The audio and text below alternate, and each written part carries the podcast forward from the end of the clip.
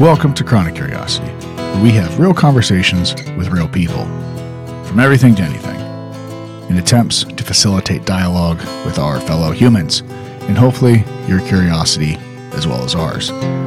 If you can withstand the show, we ask, most importantly, that you tell your friends and family, but also you can pick up some merch or just donate to the show at chronic curiosity.com in USD or Bitcoin.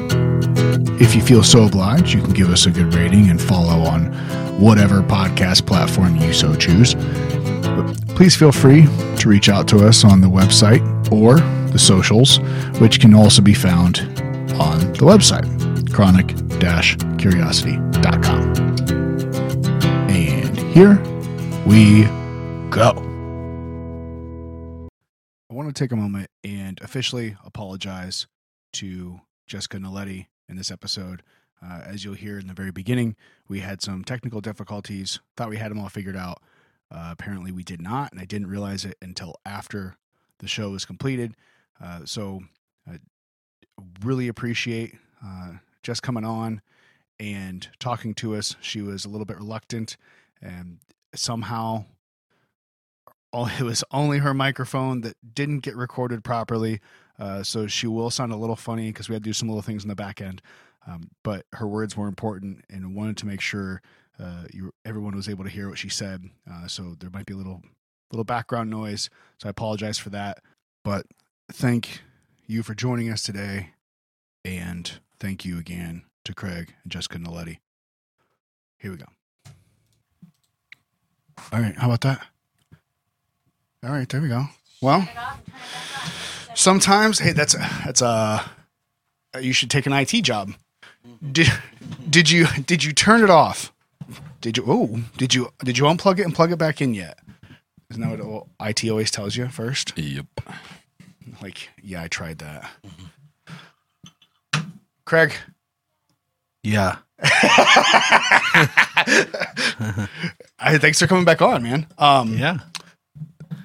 The first time you were on, you let it slip that you had something big coming. Yeah.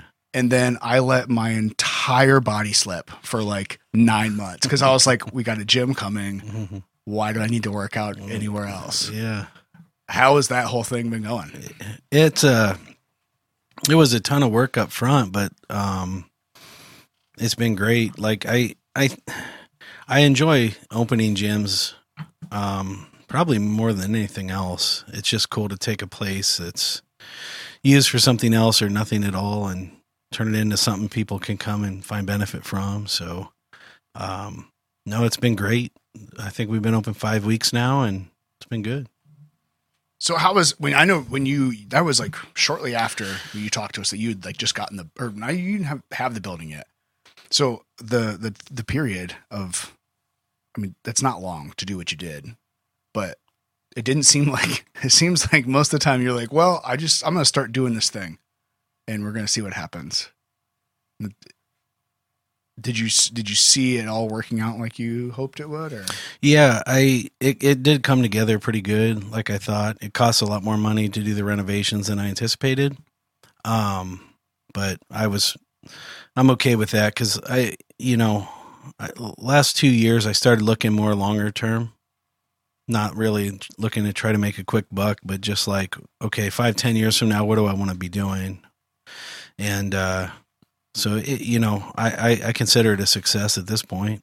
Um, got a lot of great people there, and the people that have come in so far to be part of the gym have been like your more serious gym people. You know, they're they're not just like, oh, I'll try it out. You know, because our gym's not cheap. You know, it's probably more more expensive one in town. Um, but I, f- I feel like I provide a better service for people. Um, so that's always been my direction is like hey if you're if you're into training when you want to get started or you're serious about it either one i i feel like we have something for you um so so i feel pretty good about where we've gotten so far and it just takes time to grow a gym you know from my experience it just isn't you don't just flip the sign like a restaurant and it's flooded with people like it just takes some time so right yeah i think i think saying there's something for everybody is a overstatement. Yeah, how many? we- we- How many square feet? yeah. Uh, Twenty seven thousand. Yeah. Yeah, So over half an acre Yeah. of just just gym. yeah, yeah. Yeah. There's there's something for everybody. I just needed room. Like that's with my gym in Ashland. I built it, and I was like, "I'll never fill this up." Well, that lasts about a year, so I'm like, "Let's go really big." And uh, got a yeah. The whole thing was really strange how it worked out, but um, got a call from a friend. He said, "Hey, this building's going to be for sale. Do you want it?" I'm like, "No." like, why? What makes you think I'm looking for a building? But uh, it was just meant to be. And then a couple weeks later, I was like, ah, let me check it out. And then, you know, it's history from there. So it's uh, just worked out well. Good location, good space, and um, yeah, it's it's still a work in progress, but pretty happy with how it's gone so far. What uh, like what changed your mind when you were like, no, I'm not interested, and then you you kind of checked it out and you're like, hmm, Uh, I guess it's hard for me to like, uh, you know, it's weird because like when I'm awake, like I can't, I, I constantly think about the business, like the gym, like Mhm. that's just what I. So it's kind of a curse and a blessing at the same time, but like it's hard for me to like shut that off. So I guess when I heard it was there was a availability there for a gym, I'm like, man, that's a cool location. It's a big space. I know the Wooster community. Um, so I guess I just couldn't stop thinking about that. And then, uh, uh, you know, everything kind of fell into place. Everything worked out pretty well. So there was no big roadblocks or obstacles, I guess. And, uh, I've always liked to have more than one gym. yeah, Like, I don't know. I mean, I think that's kind of weird for a lot of people. You know, if you're not opening like 10 gyms or whatever, most people stick with like one. But, uh, I've always, I don't know. I've always just liked to have multiple things going on. It's something to keep me busy and keep me working. And, uh, I, I like that. bro. Have you thought about challenging the other gyms in the area to a dodgeball game? I mean, it's an option. Yeah. Oh yeah, we dodgeball warm up at CrossFit sometimes over in Ashland. So, gonna dodge some wrenches first. right, right. yeah. Start throwing around 45 pound plates. Yeah. Yeah. Frisbees. Yeah. I feel like you could. Yeah. have you have you always been like that with a business idea? If something just gnaws at you and you're just like, whew, I gotta pursue this. I think the um the only time I've ever had that was with gyms. Okay, I don't have a desire. I've never I mean, I've admired a lot of other businesses. Like I would love to open my own like uh place where people could play live music. Mhm. I've always that's something I really do enjoy seeing is live music Barbecue and of bourbon. any time. Yeah.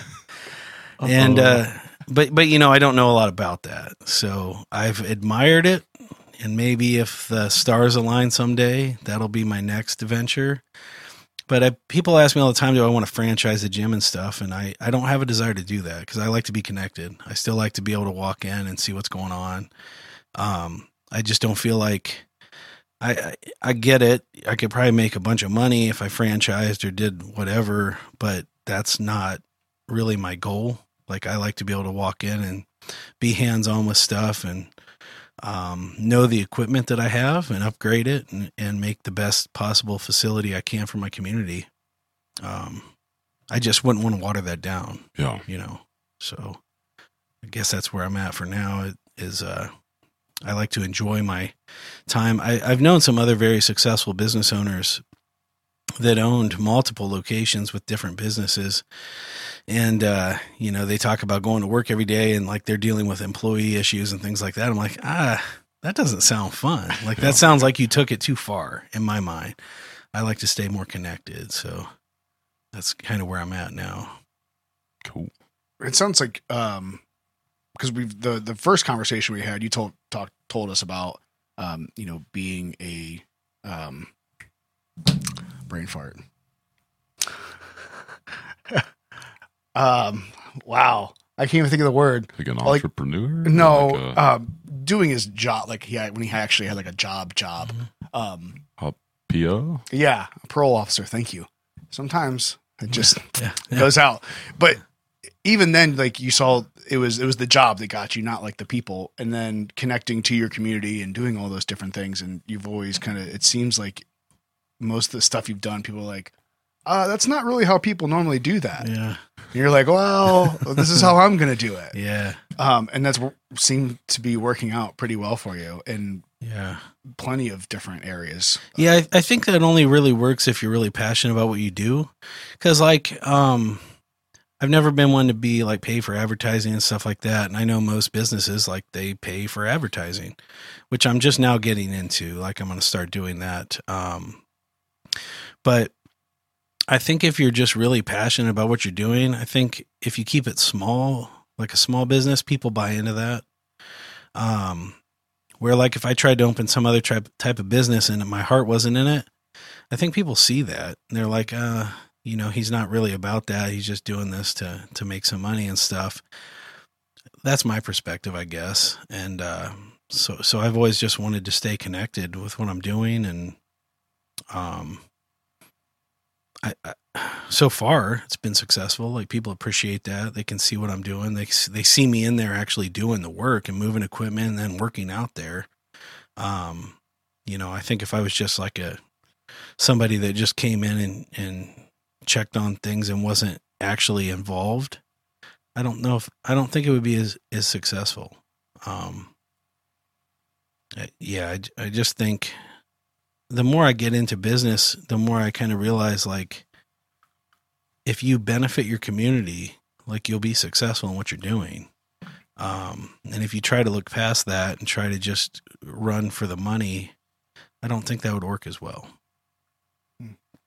I think it's. I don't know if you mentioned it on one of the shows before, or if it was just in a conversation we had. Um, but you mentioned before where it was like it took you a little bit of time to realize that, you know, throughout life. I think it was you said like in your mid twenties or whatever. It was like you know I don't have to, I don't have to do life like everybody thinks you have to just do it. Mm. You know, and you can set your own path and you can kind of be passionate about certain things and do certain things a, a little different way. Mhm. And uh, you know, I, I made the the realization it was like, oh yeah, like it was. It took me probably almost till I was thirty. Where I was like, oh, like wait a minute, I don't have to do this one thing this one way all the time, and I don't have to like do this job or take this thing or do this just because it's what is the quote unquote best thing for me according to society or everything else. It's like, oh, okay, like now we've changed the rules of the game, and it seems that that's you know maybe more people are realizing that, but it seems like you guys kind of got on that a little early. Yeah, I think you know, in in going through school, like I look back on it now, I'm like, man, no one ever mentioned anything about opening a business, ever. It was never ever mentioned, and uh, it took me like ten years after high school to realize, like, wait, like I can do something on my own because I started seeing other people and seeing what they were doing. I'm like, well, I want to do that. Like, I don't, I don't want to I don't really want to work for somebody else. I'd I'd rather just work for myself. And uh you know, it took me a while to kind of snap out of it and realize like the reality of the world.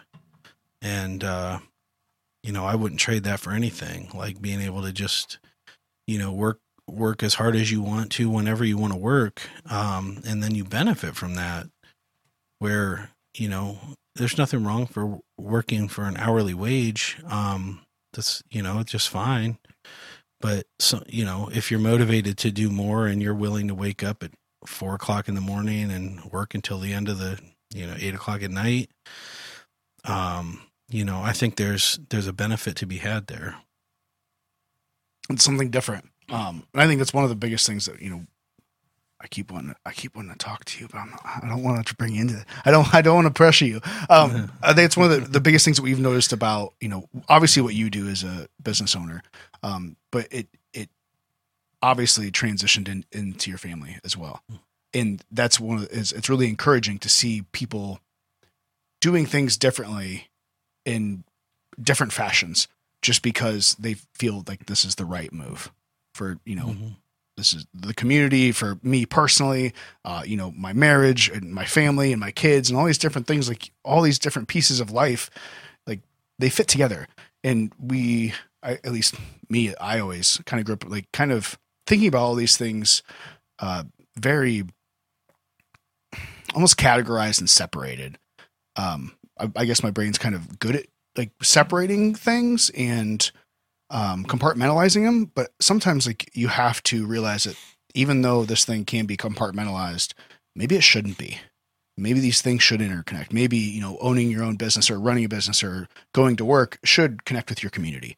Hmm. Maybe you know that should bleed through your family as well, and whether it's you know homeschooling them or you know growing a garden together doing something as a family that's that we've gotten so far from doing Mhm. um and it's we've become so i don't know if it's the technology or if it's the systems that are in place whatever it is but it's like we've we've been so disconnected. You know I, growing up um i felt like i was la- one of those last generations that it was like eat at the dinner table kind of family. Mm. you know a lot of families don't do that because they're so busy because they have their job they have their you know executive office job they have to do they work 60 70 hours a week but they're never home.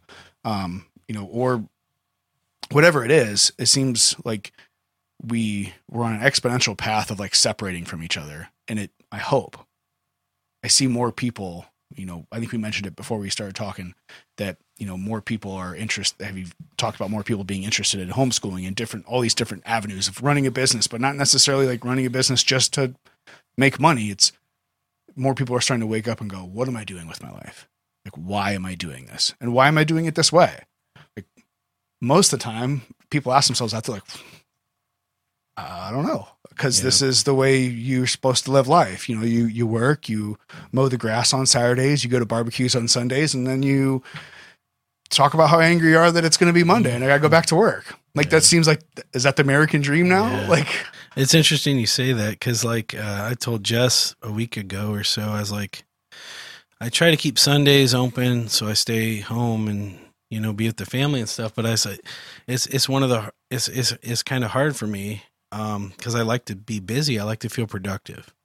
I don't. It's hard for me to sit at home and not feel like I'm pr- doing something to to uh, forward the business or our family or you know things like that but I understand the importance of it. Um, and so, like you know, when you own a business, you don't dread Mondays at all. You you like it because it's like, man, it's another week that I I get to start and improve what I'm doing. You know, so when I see people talk about how much I hate Monday or hate work, I'm like, man, if that's what your thoughts, you need to you need to reevaluate what you're doing and. uh you know, there's nothing wrong with working for somebody. There's nothing wrong with that at all. But like if you hate it, there's something wrong with that. You need to uh, pursue what you're passionate about. And I just sometimes wonder too. Like I've I've I've I encounter so many people through the gyms and stuff um, that have so many. Uh, they're intelligent people. They're hardworking. And I'm like, what could you do if you did something on your own? How could you benefit this community? But I think the training and the education system, they direct people to be like employees. Mm. You know, that's kind of the direction that I, at least that's what I gathered through school. Is like, I was always told you work for somebody, you got to listen what they say, all this stuff. And, uh, you know, I- I just look at people sometimes. I'm like, man, you need to do your own business. Like, you, whatever you might want to do, just go do that. What would our community look like if the education system was designed to push people towards, hey, when you get out of school, go ahead and do something on your own for a while. If it works out, fantastic. If it doesn't, then you can go do something else. I just wonder what the community would look like if, you know, I think the best example is when you drive down um, south of 30 toward Kidron and Berlin and stuff. Um, every single house has a sign out front. They have a business of something. Yeah. I'm like, dude, that's amazing. You just, you need something, just drive down the road. You'll find somebody that can help you out. And I love that. Like, so I, I you know, I, I interact with them. I have different businesses I interact with down there, and it's fantastic. You know, you walk in and the owner's there, and you say, "Can you do this for me?" Yep, we'll do it for you. Uh, that's how you become a self-sufficient community. Everybody there works for each other and helps each other out, and um, I I think that's how the world should be. You know, um, you shouldn't have to order stuff from overseas and things. It's like let's just do it here. Um, so so I think that would be the ultimate dream is, you know, have a business on every corner. Um, I just think the world would be a better place and people be happier in general and you get things accomplished and the economy would be good and uh, everyone would be happier, I think. Yeah, there's something to the sense of um, the, or I guess the lack of community that a lot of places feel, a lot of people feel nowadays. I think nothing more, you know, highlighted that than COVID, Mhm. where every, you know, we were all locked down. We've talked about that before, where it's, and we were, everybody was so isolated that like we saw, you know, we've talked about the spikes of, you know, mental health and all these different things where it's like, you know, you realize, and myself, a, a self proclaimed, um, you know, I don't even go as far as I'd, I'd like to be isolated. Mhm. Um, but you realize like so so much of that's not good for you. You know, I guess like that's what they say. Like the the worst thing you can do for somebody is put them in Mhm. um, solitary confinement because it's torture for a human being just to sit there by themselves. Um, and I, I was I did the same thing just recently around here. Actually, I think it was on at one point to go get stuff for our chickens that we've finally got up and running. Um, but I was going through an Amish community, and it was like door after door. It was like, you know, we have this here and this here, we Mhm. this here, furniture and eggs and food and vegetables and all these different things like at different houses. It's like, well, I know where I'm going to go if I, Mhm. you know, need something because these people are have been living like this Mhm. forever. Yeah. Like that's how like depending off of each other, like being able to trade and barter and all these. It, it's it's fascinating to think about that. There's still communities, um, and we I guess maybe maybe not necessarily take them for granted, but we kind of forget about them because they're so close to it. Like I grew up, you know, know like knowing Amish people and working with Amish people, so it's like, oh, like we don't realize how special that is, even though we were acknowledging it right now. But like in 2022 in America, like that there are communities that are fully self-sustaining Yeah. if the electricity were to go out tomorrow. Mhm. Like, guess what? Their cars, I mean, they got their buggies break down, Mhm. but like, oh, you don't have gas? Gas prices.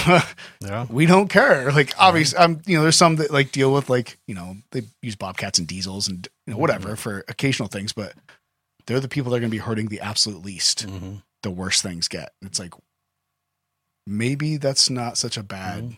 you know, way to look at life. You know, after all, like I, I love my AC and I love ice cream and being able to keep it cold, but you know, there's there's something to it. Like Yeah. that we're kind of missing this piece of life. Right. And I guess why not attempt to at least give the way I guess the way I look at it is like why not attempt to at least give our kids the the option. You know, like you talked about earlier like in school, like no one told me there are other options out there.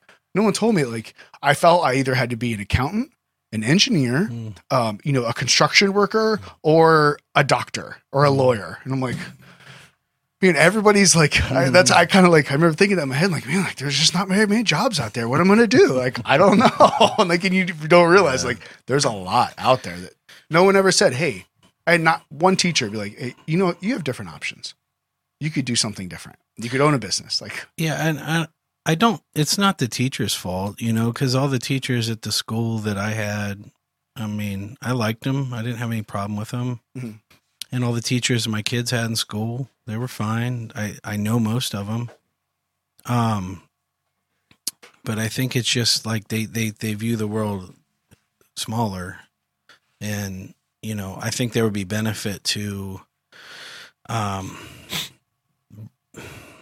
having a better variety of people to interact with the kids as they're growing up and showing them like look there's this is there's there's a lot of different options you have as an adult and ways that you can support your family.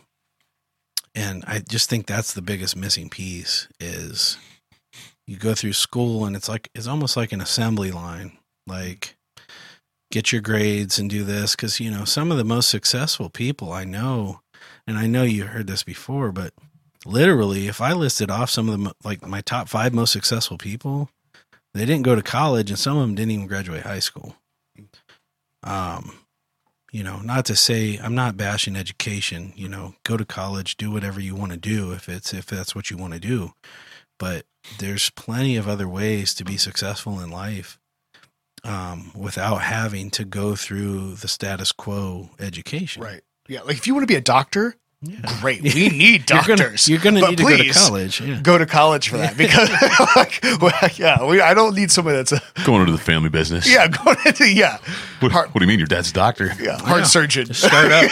yeah, You'll be fine. yeah. No, go to school for that, please, Yeah. because we need those too. But Yeah. yeah, no, it- Yeah. it's the i guess that's for that's for me it was that oh there's there's different there's options out there like i don't have to follow this certain path Yeah. and it's So you mentioned uh, your your kids' teachers. So what Mm-hmm. year did you start homeschooling then? oh, she's like don't you do this to me oh, Batter up. I don't Yeah. remember. If you're not You watching the- this, Craig's wife Jess is also here. So and she Um, put the headphones on she did. So she's. You gotta get your face up. So I didn't mean to It throw you in. wasn't me. I, I I didn't figured do it. Craig would know, but I forget. He really letting you. Craig's like no i don't I'm not good with numbers or years, birthdays, or nothing. Well, when COVID started, we gave the kids the option to go back to school in the fall. Mm. Um, I told them I'd be happy to homeschool them. I had homeschooled Dominic for two years in kindergarten, which technically nobody knows this, but you don't actually have to send your kids to kindergarten. They don't have to start start school till first grade in Ohio. Um, but I homeschooled him for two years, got pregnant with Lily, and then I was sick, so like through the pregnancy. So I ended up sending them back to school for a couple years, and they did fine. They have great teachers. I think we have we have a good community around here. Um, but then when they had to start wearing masks and you know the isolation thing, which Craig and I did not agree with, I gave them the option, and they talked to some friends to see who was going to be in their class, and decided they wanted to go back for that first year. Um, but it was definitely getting to them. Um, and I could tell there were things that happened with Dominic. Uh, he just was not handling it well because he's coming home to us and we're telling him, uh, we're still wearing masks. We don't want to wear masks. You shouldn't have to wear a mask. And then we're sending him to school hmm. saying, well, you got to go to school and wear a mask, even though we gave him the option. So I was like, you know, let's just, let's stop this. So we pulled him out. It would have been the end of whatever the school So, year. like March of 21. yeah. Yeah. And so we did this whole school year at home. So mm-hmm. this is this is the first full year that they've both been at home with me. And he's uh, he just finished fifth grade. Is that right? Okay. that's exciting. We're we're planning on as of right now we're planning on doing the same thing. So it's like but we realize like there's not a lot of rules around these things. Like when you really dig into it it's like oh like what are the rules of homeschooling? Um well you just have to let the state or the school district know like the week of. And i'm like well really? Like okay. Then like at the end of the year it's like oh they just have to have you know some paper somebody's got to do this thing. Like i'm like well that's not that's not that bad i'm like well this this could be doable It's bad for someone who feels like they there has to be a ton of structure. Like I don't want to mess up my kid, and I mm-hmm. like structure, and I like rules. Yeah, right. Like mm-hmm. I don't know. like I know overall, like it's what we want to do because she really wants to do it, and like we're excited to do it. But like we've got into some not arguments, but disagreements because he's like, "Babe, it's gonna be fine." Like there's really not even that many mm-hmm. requirements, and I'm like, she, she has to do like paperwork and stuff, right? Like we're gonna have to do like packets and stuff. Where do we get that stuff? And he's like, that's just busy work that school gets. I'm like, mm-hmm. yeah, we need to do that. And he's like, no, we don't. And I'm like, I don't even know where to start with any of this, and it's so overwhelming. But it's exciting that it's just like we can do this, and she really wants to. But I think one of the biggest things I noticed because I don't do the school with them. Like I, I'm around when they're doing it and stuff, and I, I, it took a while to kind of get them in check because Dominic and Macy were both kind of bucking the system a little bit at first with Jess, like they didn't want to really do it, but then they seem to fall in line, like they get it now, they understand what they have to do. Uh, but one of the biggest things I noticed, and like I think this is worth noting, is that Dominic was at an age when he was at school, he started coming home and he had just a different attitude. You could tell he was picking stuff up from other Mm. kids.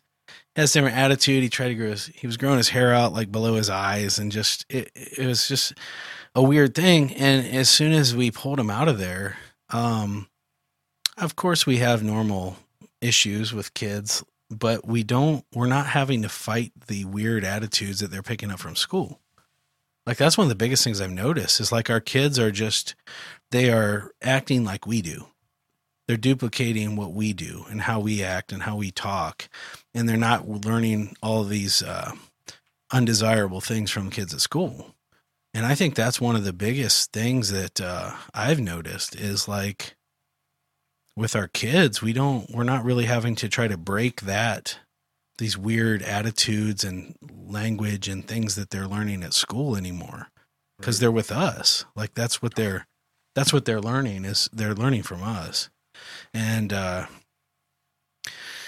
I don't know. I just don't, I wouldn't trade that for anything. Um, you know, because you hear all the time about teenage kids and stuff just kind of going off on their own, and the parents are like lost. They don't know what to do because, like, that's not how I act. My kid's completely different than me. Right. And uh, I don't know. I think that's kind of where we're at with society is people, kids learn things from other people they think is cool, and that's what they're going to do. And it's like, that's not how you were raised. Um, and I think that just kind of the culture just kind of deteriorates from there. Um, and we do have some Amish friends, and I, I've always admired the way they are because you know the kids. I've never met an Amish kid that's nothing anything but respectful, Mm. And it's because they're being raised directly by their parents and their their their direct um, community. Um, you know, so I think that's an unspoken benefit that we've seen. At least, you know, I don't know if Jess would agree, but uh, maybe she sees more attitude from them than I do, but I'm like, that kind of stopped as soon as they came out of school. Like they started to adapt to more to like us rather than their friends. Um, so I'm not a big person on like your grades and st- I don't even know how they did in school. I mean, I guess they did fine, or she would have told me. But I'm just like I, She's like, at least he admits it. I, I, you know, but I like the the attitudes that our kids have about it and the work they put in. Right. I don't really have much concern. I don't care if you get an A or a C. I really don't care. Um, as long as you're learning what you got to learn. Um, but the fact that we're not having to fight those weird attitudes and weird desires that they had when they were in school, I, I think that's a pretty big benefit for us and them. Yeah. You know, Well, that was one of our biggest concerns because, like, before, like, our daughter loved, loved going to school, like, loves human interaction, loves people, just loves talking, talking to everybody. Like, so it was like, well, this is like one of the reasons that, like, we never even thought about it was like, she loves Yeah. school, like, loves being there, loves learning, loves all that because only child doesn't have a ton of interaction all the time with, uh, you know, other kids. Like, we're starting to find kids that are close, that live close to us um, as she's getting older and able to do more things. But it was like she started coming home. It's like, like she we she went through a time period where she was like every once in a while she would do or say those things. You're like, where did you pick that up? And then it slowly turned into just like she home and was like, how was school? Like, "This school. Oh. And it was like, well, what like what do you mean? Like you love going? She's like, ah, I don't know.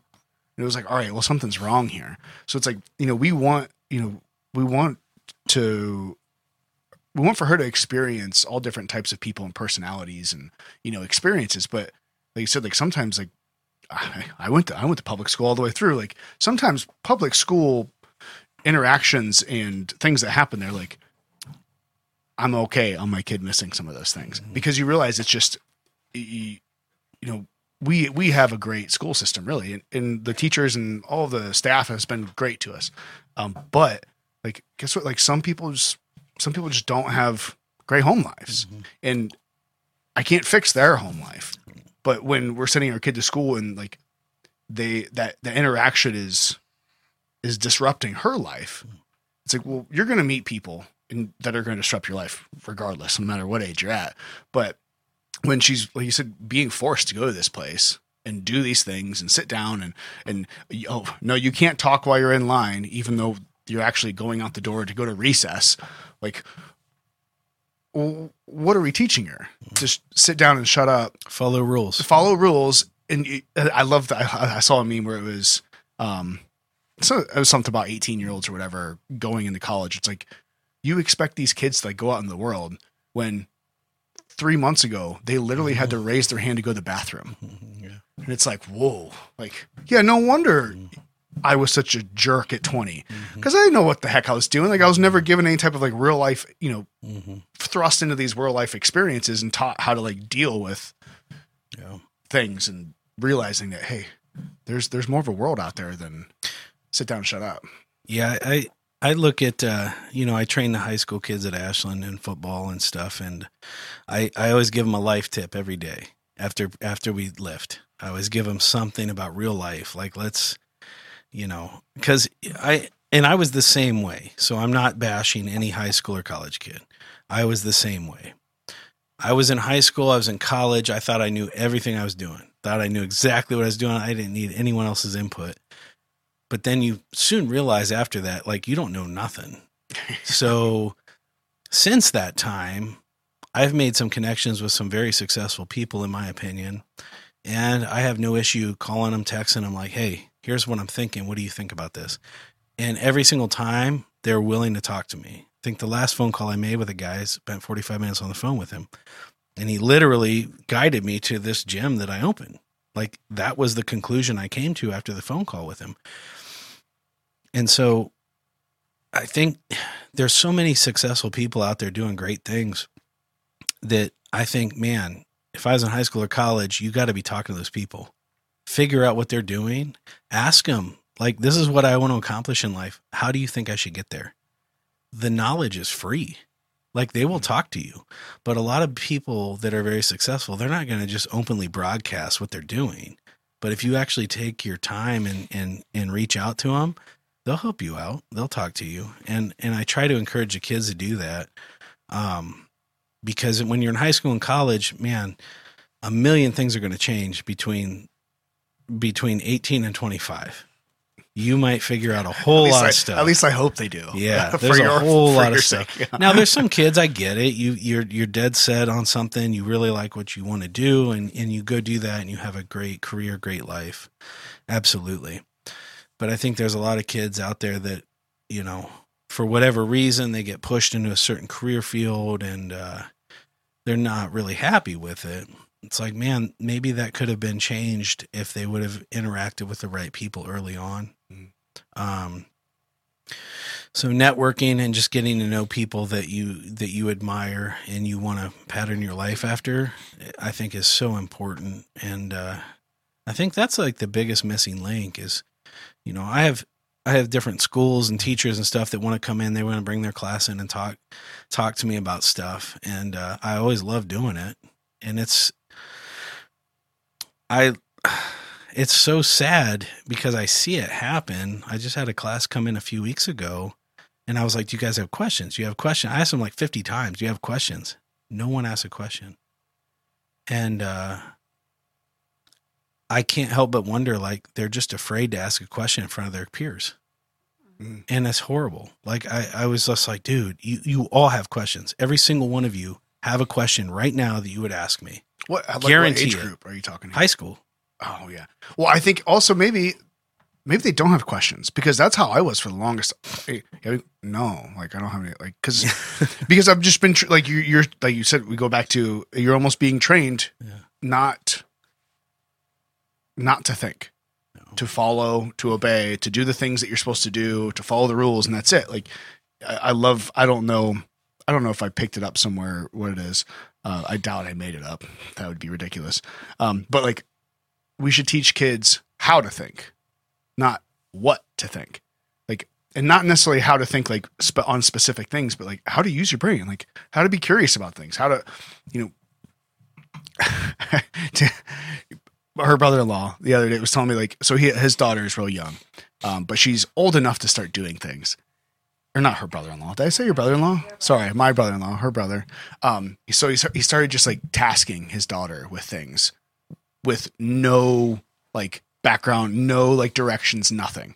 Just hey, do this, and she'll just be like, he's like, he, he took her. It took her twenty minutes to put the the coffee pot and the coffee like filter basket back in the mm-hmm. coffee pot.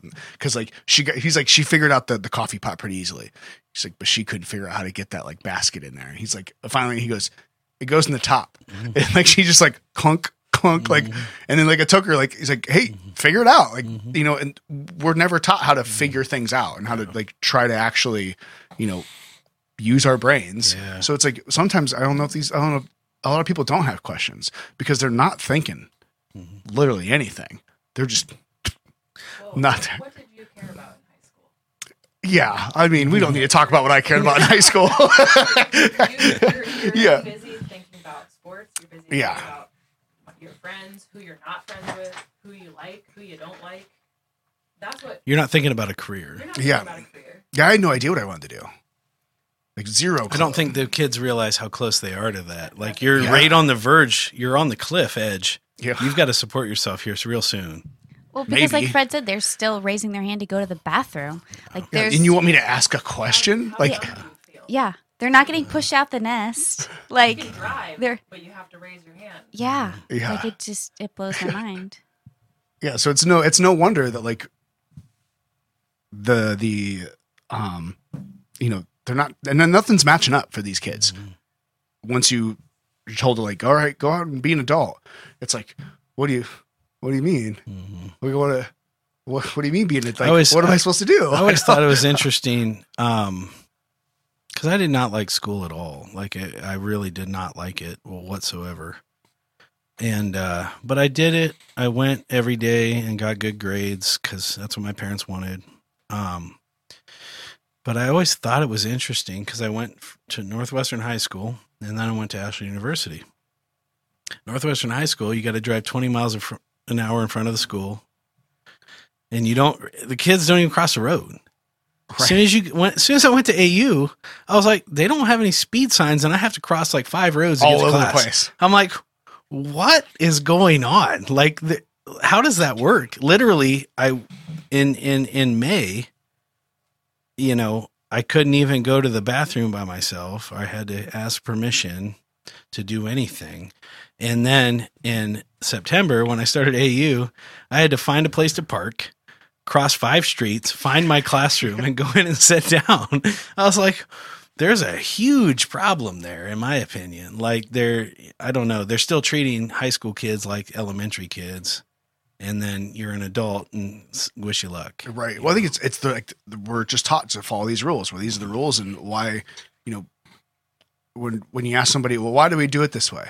Well, it's because that's the rules, or this is what we're this is what we do, or whatever. It's like, well, no, I get that. Like those are the rules, but why? Why are we doing it? Like it's funny you mentioned that. I, I was driving down the road the other day, and I was I was out in rural-ish Ohio, and there was a um a career center building. You know, and typically it's grades eleven and twelve. It was like this big complex career center of a building. And it sat probably close to 150, 200 yards off the road. And there was a speed sign. Like we had to slow down to 20. I'm like, if these kids, The high school already- kids run yeah, across these the are street. juniors and seniors out in the middle of this road, like out in the middle of this, like nowhere Yeah. that are like supposed to be in here learning careers Yeah. and they don't know how to look both ways before they cross a road. Like, what are we doing here, folks? Like, I don't, like, I don't get Yeah. it. Like, I don't, I think that's just our the history of and government regulations that never change, you know, right? So, just what do you do differently than like what a structure would be for school? Like, how do you guys structure it, and how did you even know where to start or like what to do? Well, I guess first I did a lot of research because I had in my mind that it had to look just like school. Right. You know, um, the the the rules for Ohio are you have to teach them so many hours. I don't remember how many it is, a couple hundred hours. Um, and you have to teach them. There's a list of subjects you have to teach them. So I started following and researching different people who had already homeschooled, and there are, I mean, there's hundreds more options even now than there were, you know, two years ago that I found, and it, it's, I'm going to incorporate this next year. But I decided, you know, I need to make my kids self-sufficient, so they get up in the morning, and a lot of times they can make their own breakfast. I mean, Macy's nine now; she can cook an egg, she can toast her own toast um, Dominic can too. They can make lunch for themselves if they have to. And so getting them on a schedule, it took, it took a, most of the school year this year, but they can get up, get dressed, they get their own breakfast, they know at nine o'clock is typically when we start, only because the things that happen in the morning, they just need time to do it, you know. So nine o'clock is a fine starting time. They can start earlier if they want to. Sometimes I tell them, if you get all your stuff done, the rest of the day, you know. If I can tell that they're not doing well, we don't do that subject. We, okay, we're doing it 15 minutes. When you're done with that, 15 minutes, we're stopping no matter what we're doing because I can tell, like, they're over it, whatever it is. Especially Dominic with math. He just, that's, that's Feel but he's good. Is he's good at math? he's good at it. He just, he just doesn't like it. And so I don't want him to hate the subject. Yeah. It's, and it's not about the subjects. Like, it's about the learning. I don't want him to hate learning. You know, so you, you just, you learn things along the way. And so we usually, the book work, I would call it, that we have to do per state rules. We try to get that done by lunchtime. And then, um, the other stuff, like my, my mom was doing science with them two days a week. So they did get to see another adult who was not their mother telling them what to do all the time. That's, that, it's a little hard for kids, but like I said, it's taken us this whole year to like fall into a routine now. Um, but we typically are done with school by one, one thirty. Some days it's earlier. Some days it takes longer. We go do things. We go to the library. We interact with people in the community. Craig will take Dominic with him. My dad will take Dominic with him sometimes. My grandpa.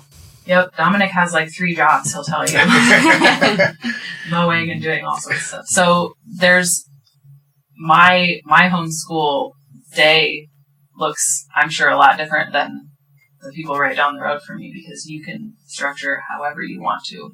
There's no rules. And you don't have to be perfect at it. And you don't have to like start a curriculum and that's what you have to do the rest of the year. We dumped a couple things halfway through the year because I'm like, this is not working. They don't they don't like it, they're not learning, they're not retaining information and that's not what I want. Like I want them to enjoy it. Um, So when you say curriculum, like you had a specific thing from a specific company that you bought or you know ordered or whatever, and just going through that just wasn't working. So you just said, "I'm not doing this." Okay.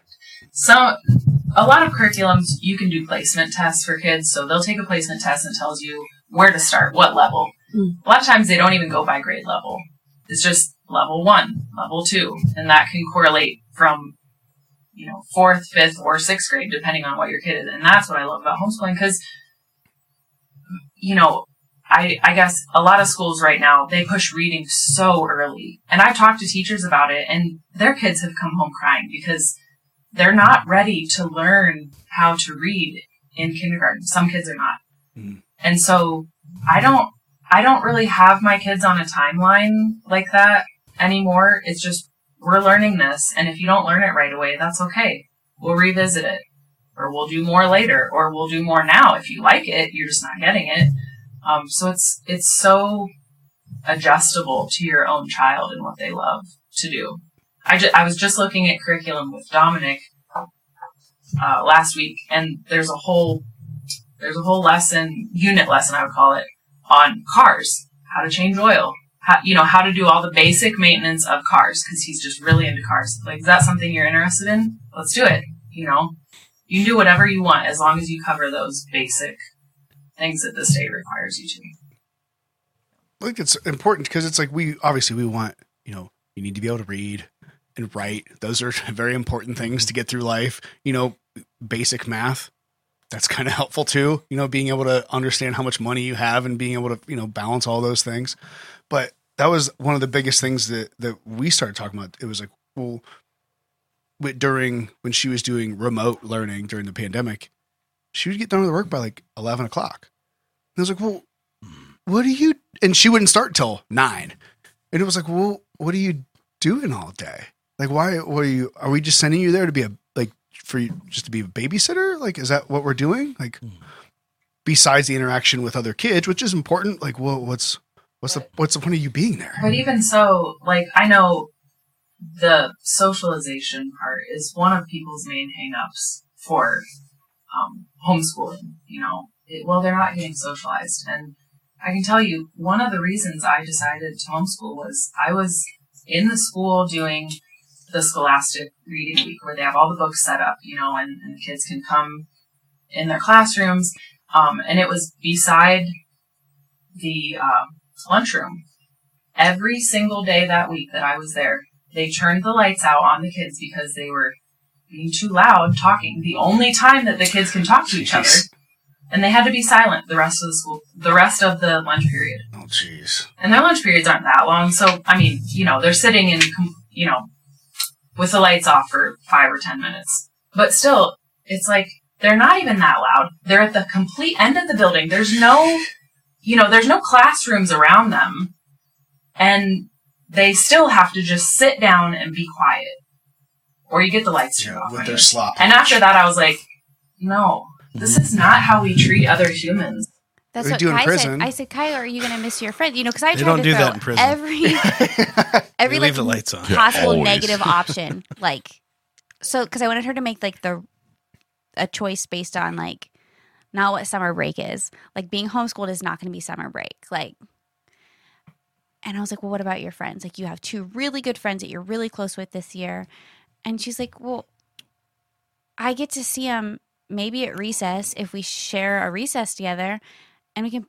I barely have time to eat, and she's a super slow eater. She's like, but I'm not allowed to talk. Like, she's like, Fred, she brought a blue tally home, which is like they're like you're in trouble for talking in the lunch line as they were walking from lunch to recess, and it was just like the teacher just, I I don't know, it didn't make any sense, but which is fine. Like kids do things they're not supposed to do. That's fine, but she has a very short time. She's like, I don't get to really talk to my friends. Like, I have them on Messenger when you guys let me on my tablet. Like, I can talk to them then. That's that's true. Like, you know and going back to what you mentioned earlier too like if if she doesn't like a subject because some, some subjects she enjoys more than others um and some subjects like math she she's really she's good at math. She doesn't really necessarily love it. Um like i was a math geek. That's what i like doing. But like she's good at it but doesn't necessarily love it. And she loves science. And sh some other things are you know whatever. She loves reading always whatever. But like what if you know we get to the point where it's like you can find especially at a young age where this kid excels at something. So in math class, she was sitting there for weeks. Like it would be like um, state testing was coming up, so they did review so that the school could get. You know, I mean, we want these kids to know what they're doing, but essentially, you could see that it was the school wants to perform well. So now, the three weeks prior to state testing, they're reviewing everything so the kids do well on the tests. But then you have kids sitting there doing nothing for weeks on end because she's like, "We're we're doing the same stuff I I learned three months Well, ago." that's you know, not that I'm involved. You know, I I see what Jess does a lot with the kids here and there, but I'm not there for most of it. But I do see she picks up pretty quickly. Like, oh, Macy just whipped through this three pages of math. So rather than sit there for hours and listen to the teacher go over and over and over to teach everybody, she excels through that and let's move on. yeah, So it's a lot more efficient. And they're not in school. I mean, their school day is much shorter than a normal school day. Um, and then they go on way more field trips and they're learning things and getting out in the environment and seeing the world. Um, and one of the things that really bothered me was, you know, we like to we like to travel some, and uh, it got to the point where early on I'm like, well, what do you mean we can't go? I want to take my kids and go somewhere, and it was like, well, gosh, with the school they can't miss many days. I'm like, what?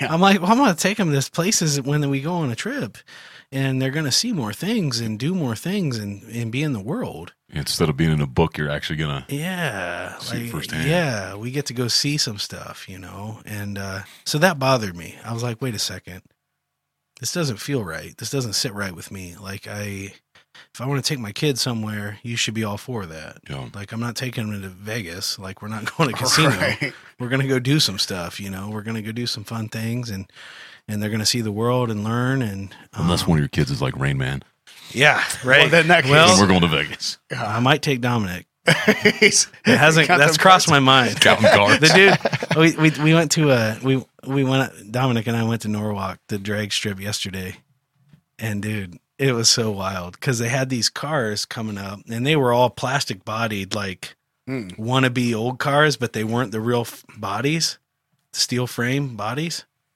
And he was telling me what they were. Really? And I'm like, Okay. dude, I'm like, what's that? He knew what it was, what year and what make. Like, He can read whatever he wants to read. Remember when you were in school and you had to read for AR points, but you could only select from this. Certain- yeah. Mm-hmm. When Dominic was in school, he wanted to read. It was like Captain Underpants stuff that was his grade level appropriate, you know. But he was testing at a higher grade level, so he was in fourth grade testing at a sixth grade reading level. So he was supposed to read sixth grade reading material. I'm like, no, sixth grade reading material is not made for a fourth grader to read.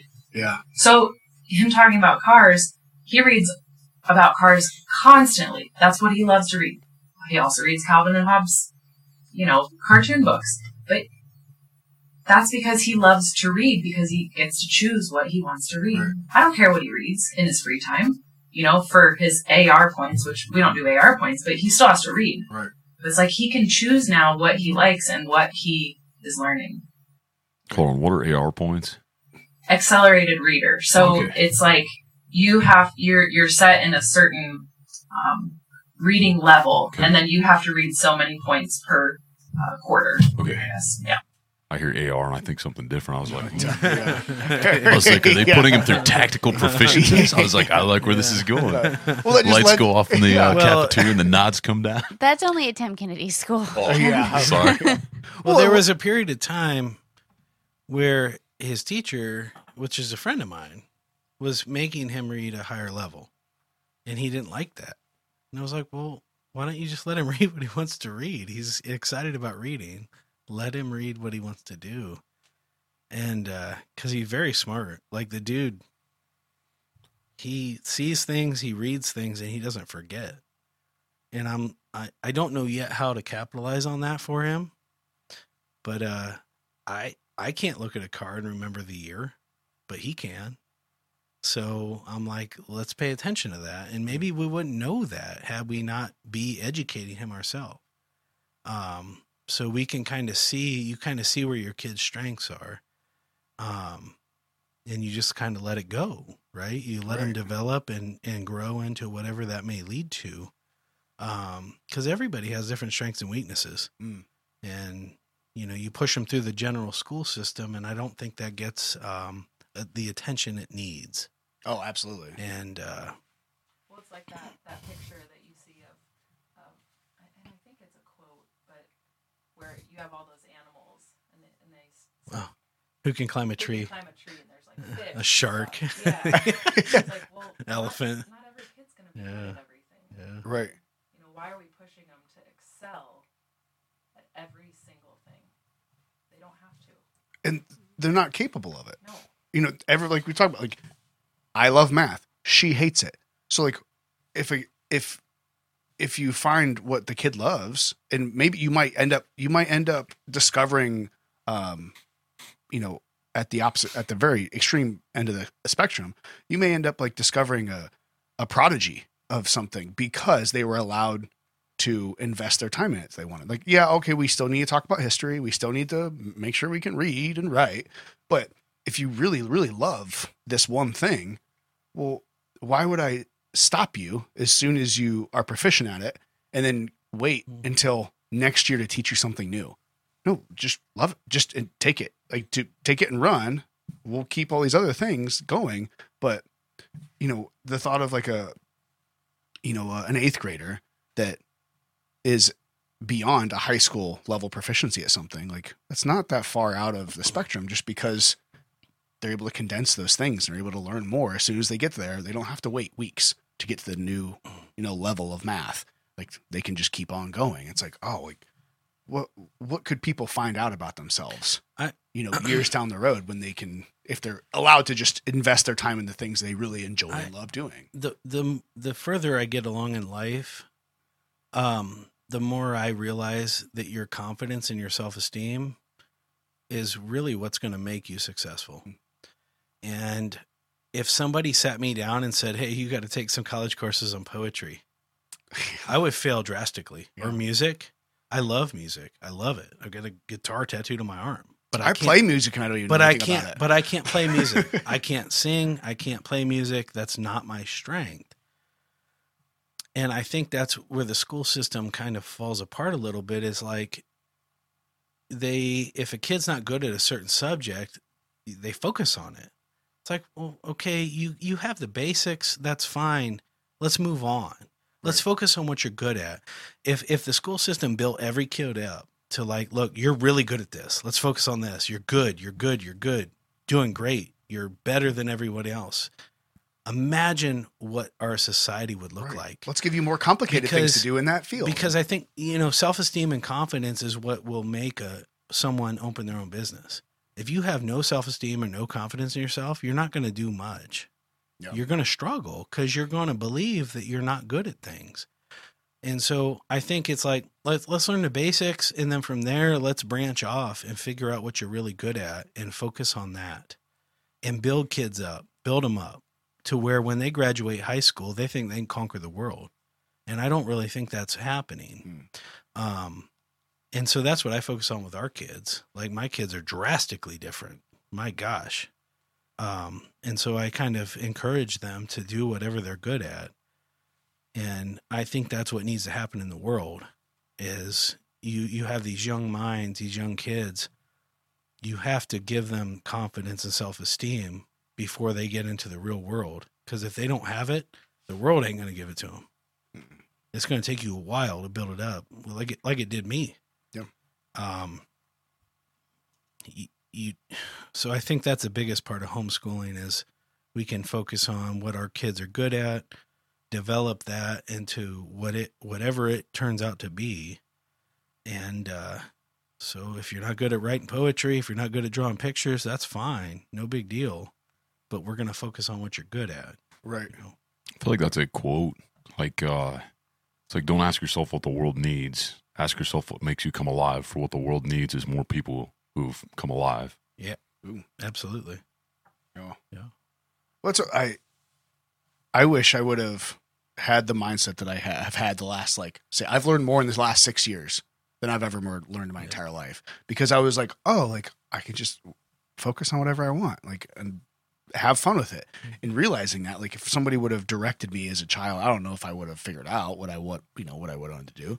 Um, but it was always like I don't know what I want to do, but I know I'm not going to college. So like, why am I doing? And they and then it, like they they almost like doubled down where it was like, well, no, you have to take this class. Well, why? Well, because you know, for college, you, I'm not going. Well, you have to take this class. Why? Because you have to. I'm like, I had to take Well, French. I had to take French in high school. Like, yeah, that's true. oh, We had see- French class together. Oh, there's a But I was like, dude, this is the worst Oh, class. la. This is the worst class I've ever taken. I, sp- I speak English. I'm not moving to France. I'm gonna stay right here. Trust me. I'm gonna be just fine. Like, what am I doing? you know, Craig and I, our our big picture thing is that the, mo- the thing that's most important to us about our kids is their salvation. It's not about school, you know. And every day we can be with them and teach them our values, our morals, which are based on Bible. And that is not something that is something schools are pushing away, you know, as hard as possible. So really the the main reason we decided to switch is because we want them to have those biblically based values coming straight from us every single day from when they wake up to when they go to bed you know so that's that's like one of the main reasons that we decided to, to homeschool in the first place but covid gave us that out That, that pushed us over the, The edge. push, yeah. exactly. well it's it uh, opened our eyes is like realizing like you know it's that whole like what are we doing like why sh- should we be doing this like why are we doing a lot of this people's eyes. Mm-hmm. I mean, there's a, there's I I don't like talking about it because I don't like offending people because that's what everybody everybody's offended by everything, you know. And I I have a lot of friends who are teachers and they're what they love to do is teach and that's great. Um, it's not right for our family, but we've just taken this other role and it's like open my eyes. Like there are a, there's a whole group of people out there that think the exact same way that we do, you know, but we're just now starting to talk about it. Right. Well, I, I'm so I like because I know a lot of times it, there is absolutely a stigma with like homeschooling because you know what, myself included. Like I grew up and I knew some homeschooling people, and I knew the the stereotypical like, oh, that kid's homeschooled, and it was like, you know, they're they're weird, they're awkward, and it was all these different types of things. But I also knew homeschooling kids that like weren't weird and awkward, but you know, but their families had different sets of values and always. So it's like when you realize that like you know, I don't I don't know necessarily how that homeschooling like got that stigma. Maybe just because it it's different and people like view it as different. But when you realize like the the complexity and the the variety that you can offer your kids, and you know the ability to teach them like, hey, this is this is what life is really like.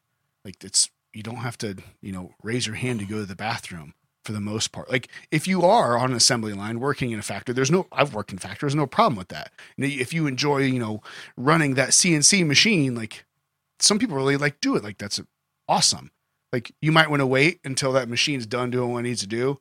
Then you can go to the bathroom so it doesn't mess up. But you know, like you like this life is so more malleable than what we're you know, a lot of people Well, are led to believe. The transition to homeschool for me with the kids was real simple because there were two kids that started school. They were homeschooled, and then they the two they're two guys.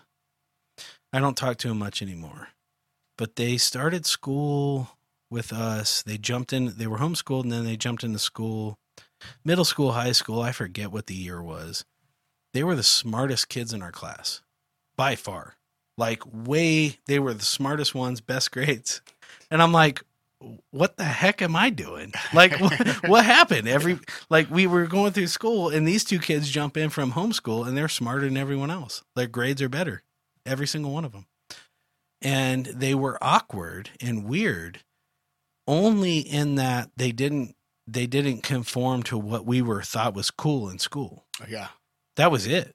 There was nothing else. They were easy to talk to. They were very nice. Never bullied anybody. Um, they were basically examples of what I would want my kids to be. They were weird just because they had to They be were because different. they were homeschooled. They were different. yeah. and and so in my mind, I was like, well, I have no issue with my kids being homeschooled because those guys are great. They're great human beings. And uh, just because they didn't have the same haircut or the same clothes, I saw through that. I didn't care. Like you're just nice people. You're good. You're a good teammate. They play baseball with me. Um, I've never ever been offended by them or upset by them. Like so, I was like, oh, I have no problem if if that's what my kids turn into. Absolutely, hundred percent. I'm all for it. Yeah. I think I um it just hit me as you were talking about that. I think I got a small awakening to that when I was in high school. Um cuz like it's you realize like people like there's some people that get stuck in whether it be high school or college and they they just never grow out of that. Um in my my senior year, I had to I worked full time and I, I didn't I just chose not to play football. And all of my friends were you know, football, a lot of football guys, and most of them were still friends with me. Like they were really great, but a couple of them had like football dads and like coaches. in the second that I was like, yeah, I'm not playing, it was like I didn't exist. Mm. And it was like, and some of them were te- obviously they're coaches and they're teachers, and it was like, well, this is really weird. Like you're a grown, like you are 40, mid 40s, 50 years old, and your perception, like the way you treat me, revolves around if I play football for you or not in high school. And it was like, you hear those people like, oh, this, these, like, and they were like, these will be the, this is the, this will be the, the greatest memory of your life, this, that, whatever. I'm like, hmm, like, maybe that's not necessarily, I don't think I want to be stuck in high school for the rest of my life thinking about high school football. Like, it was great. I had stories and it was an awesome time. And like, I'm not besmirching that, whatever, but like, if that's like your, you know, the, the climax of your life is high school football and you're treating you know a kid that's friends with your son differently because he decided to work full time and take care of himself and not play football like had a like I struggled with that for a long time. It was like I I, I didn't know what to do with that Yeah. for a long time, and it was like oh like this is just that's what you've always lived with, and that's what you your mind has just always been. Mm. You know, this is the way it is, and it's like I don't think that's life. Like there's got to be more than that, right? Like Yeah. I hope. Like Yeah, it it, it it's funny you mention that because there's two kids uh, in Ashland that played football and now they open their own business as juniors in high school, and I'm all about it. I'm supporting them, and they're not playing football, and it's I'm torn because it's like, well, I get paid to coach these kids to play football and lift and stuff, but on the other hand, I'm like, dude, hundred percent, man, get it going, like absolutely, because uh so so you know and and i've told kids since day one since i've ever owned a gym i said you need to do what you want to do. Because i've encountered kids that were insanely good at crossfit. Like i can't even describe what progress they could have made. And their track coach said no you can't you have to pick track or crossfit. And i'm like i don't care what you do. Do both. Play softball too. I don't care what you do. It's your life. Um but it just i was like what do you mean they can't do multiple things? Like it's their life. Why would you hold them back? Um and so i encourage kids whatever they want to do as long as it's a positive thing go for it. Absolutely. The younger you are the bigger risk you should take. That's my opinion. Um, you know, as you get older, things start to lock in place. You got a family, kids. Your ability to take risks gets minimized. Um, so as a at a young age, high school, dude, start that business, man. Get it rocking and rolling. Because it might not succeed, you might fail, you might whatever, but you're to learn, and and you're to be better for it. Um, yeah, so so that's interesting. You know, I agree with you 100%. Like you you probably learned way more than you thought you learned just working instead of playing football. I mean, Oh, either yeah. one, either one would have been a good option. No, Like, yeah, and like if gone yeah, if you play football, like because there's go to college and play football, Yeah. there's a lot to learn there, and if you love it, like great. But like, But nobody just- should ever treat you different because you decided to work. Like I agree Right. with you 100%. That's a really crappy attitude to take. Um, and it sounds like someone's trying to live their life through you is what was happening. yeah, it's just sad. Well, and it wasn't like you gave up football for, you know, sand volleyball or something. Like you were working. Oh, now. Whoa, Gonna rip on sand volleyball. Oh. I was just trying to think Top of Gun 2 just came out. Yeah. ridiculous. Better watch your mouth. might as well have said soccer. I didn't say soccer just for Burst Tony. into flames over here. But you know, like you were you were working. yeah, You know, you were going to school. That and was then you were really- working full time second shift to Yeah. pay your bills because you lived on your own. So like that's what really being that's what really like made me realize like oh like they weren't just like maybe they were just pissed that I They wasn't just playing wanted you on the line. Yeah, maybe. but it was like I realized I'm like, well, like this is like some of these people like this is like my my friend, like a good friend that I've had for years and years, like his dad. And it was like, we're like, really? Mhm. Like I, I just I couldn't reconcile that in my brain. It took me a long time to realize like, oh, like I it took me a long time to I honestly just got to the point where I was like, I felt bad for him. Oh. I was like, man. But I did have um I did ha- I did have one guy that always supported me as a coach, and he was like one of the like greatest like it, in my life. It was at the same time was like a mentor to me, and it was like realizing and seeing him like do what he did for me was just like I don't know if I don't know if you know um uh Sam Sayre if you know the name at all. So he he opened up and ran Sam's Pizza. Okay. He had a couple places around, Yeah. but he was a strength and conditioning coach when I was in high school, and he would um was it my sophomore year? My, no, my junior year, I would work. I would get off at work at like eight o'clock at night, and he would open up the gym for me, and he would But just he- come. What's the key? He owned a business. Yeah, He and then- got it. And when I stopped playing football, he was still really nice to me. Yeah. Yeah. He, he got he gets the big picture. Yeah. So it was like it was like okay, like there's something different like Yeah. going on here. Sports, football, it, it's great. But if you've got another, if you're drawn to something else and, and you feel the need to work, I will never, ever, you know, I, I will just do nothing but support you for that, right? Like that's what should be happening. Someone's trying to better their life, you should support that. No, I can't disagree with that. Yeah. Oh. It was kind of interesting that you said that, um, like that factory work, just because that's like the paradigm of education based on the Industrial Revolution, Right. and that like kids are this like cog in the wheel where they have to this, this, this, and kind of going back to what Craig was saying, what I've always said too about that, you know, and I know I, I harp on this big time, but you know, in that factory is that convergency. Like everyone must do their role. Everyone must raise their hand to go to the bathroom. And I'm big on divergency. And so you kind of wonder that like if there was more fostering of divergency, not only like these different people, but how many more people would possibly start their own businesses. Um I don't know, just a thought. I feel like we'd probably have colonized Mars already if there was more divergency. But But when you look at the most successful, just the using simple terms, the most successful people, quote unquote, in the world right now, as far as business goes and like capitalism, what you got Elon Musk and Jeff Bezos. yeah. And what less than 10 years ago, people were saying Bezos was stupid for doing it. We can mm. sell books online. Yeah. What is what are you doing? You know what I mean? And now he's one of the richest on paper. And how many times? How many times do people tell Elon like, "Dude, you, you can't do that. That's Yeah. not going to work." And He's he- like, what? he's like, oh, "I'm going to blow up hundred rockets, but one of them's going to get there." so." Yeah, and now he's landing rockets in the middle of the ocean on a platform. Like, Yeah. re- like so, it's like you realize, like, uh, you know, that doesn't speak to the kind of people or anything they are, but like, guess what? Like, divergent thinking and those hmm. out of the box ideas, yeah, mm, they're not all going to land. You hmm. know, was it they say, even though technically Edison may not have created the light bulb, it was like two hundred or a thousand or whatever it was before he got it right. And if you're not allowed to take those chances and keep on trying, what's Yeah, I, I just wonder how our society would look if if uh, people are encouraged to take more chances. Um, because if you're not willing to take a risk, you're not going to make it far. Like the bigger the risk you take, the bigger the reward payoff in the end.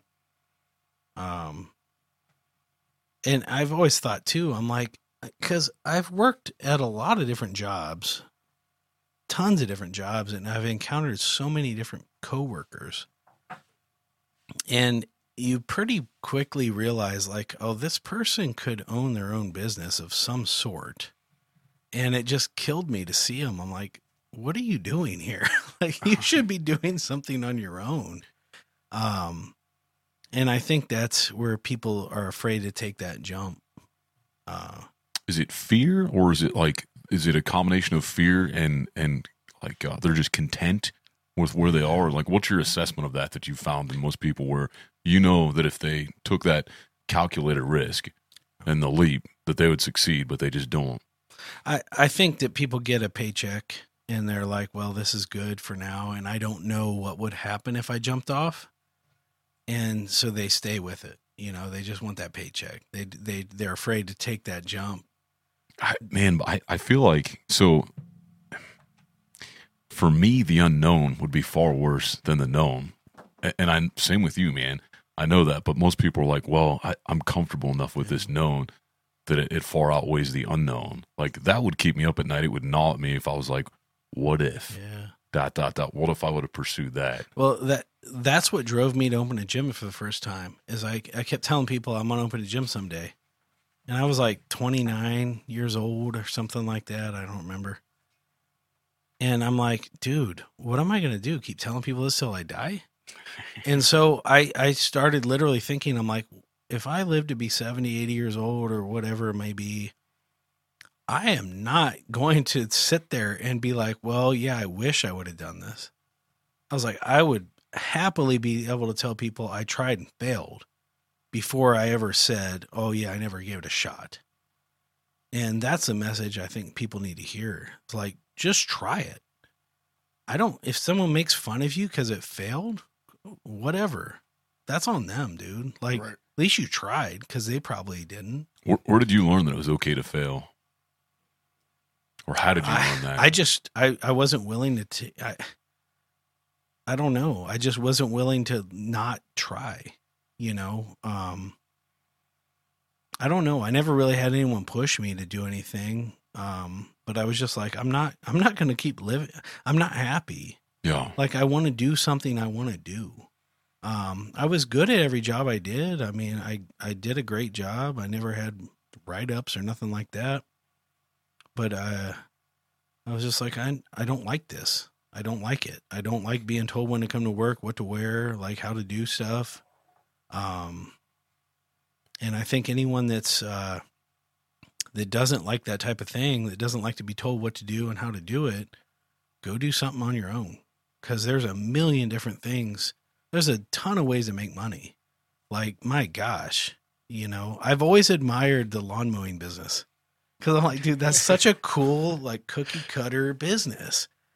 And I've always I like mowing grass, and I've always admired that. It's like just start there. I don't care what you do, just start something. Go offer a service and go do it for a while. And because the thing is, when I first opened my gyms, I just opened a CrossFit gym. And now, you know, I still own the CrossFit 419 gym, but like my whole direction now is like the 24 hour gym. So business changes over time. Like Yeah. you start to realize, like, wait, this is what I like. This is what I'm passionate about. This is what I want to do. Um, but you know, my whole thing is just uh, I want to help anyone that wants to change their body. Like I don't care what your knowledge is. I, I have something for you. Yeah. You know, um, and obviously that's not everyone's passion, but if you're if you like something, if you enjoy doing something, I think it's a real problem if you really have a passion for something and you go pursue something else as your career. Don't do that. Go do what you want to do, what you're passionate about, what you spend your time thinking about and doing. Go do that. Our our community, our society would be so much better if everybody did that. But it's a risk. Like I get it. So I don't, you know, I don't bash anyone for not doing it, but I would encourage you to do that, to follow your passion um 100% because if you're passionate about it you won't fail like the, my boys up at white feather dude it i don't care the three of Yeah. us could have worked their business for 10 years we would have all quit but they didn't But they didn't They even go to high school. no they didn't even get to high they didn't even get to high yeah, school Yeah, they never even got there. and dude, they're they're some of the most successful people I know, and because they didn't quit, it didn't matter. Like they didn't, they did what had to be done, and they did not give up, and now it's paid off huge for them. Um, so that's the key. If you're passionate about it, you might fail a few times, but if you don't quit, you're not done. Like you'll figure it out. And they're the best example of that I could think because they spent two decades um, struggling. And now it's just like, boom, blew up finally. You know, and I think that's going to be true with anyone that wants to work hard. If you work hard, if you have common sense and the ability to talk to people, uh, you're going to be fine. But it's going to take some work. You you can't just think it's going to be handed to you. Um. So yeah, work hard and do what you want to do.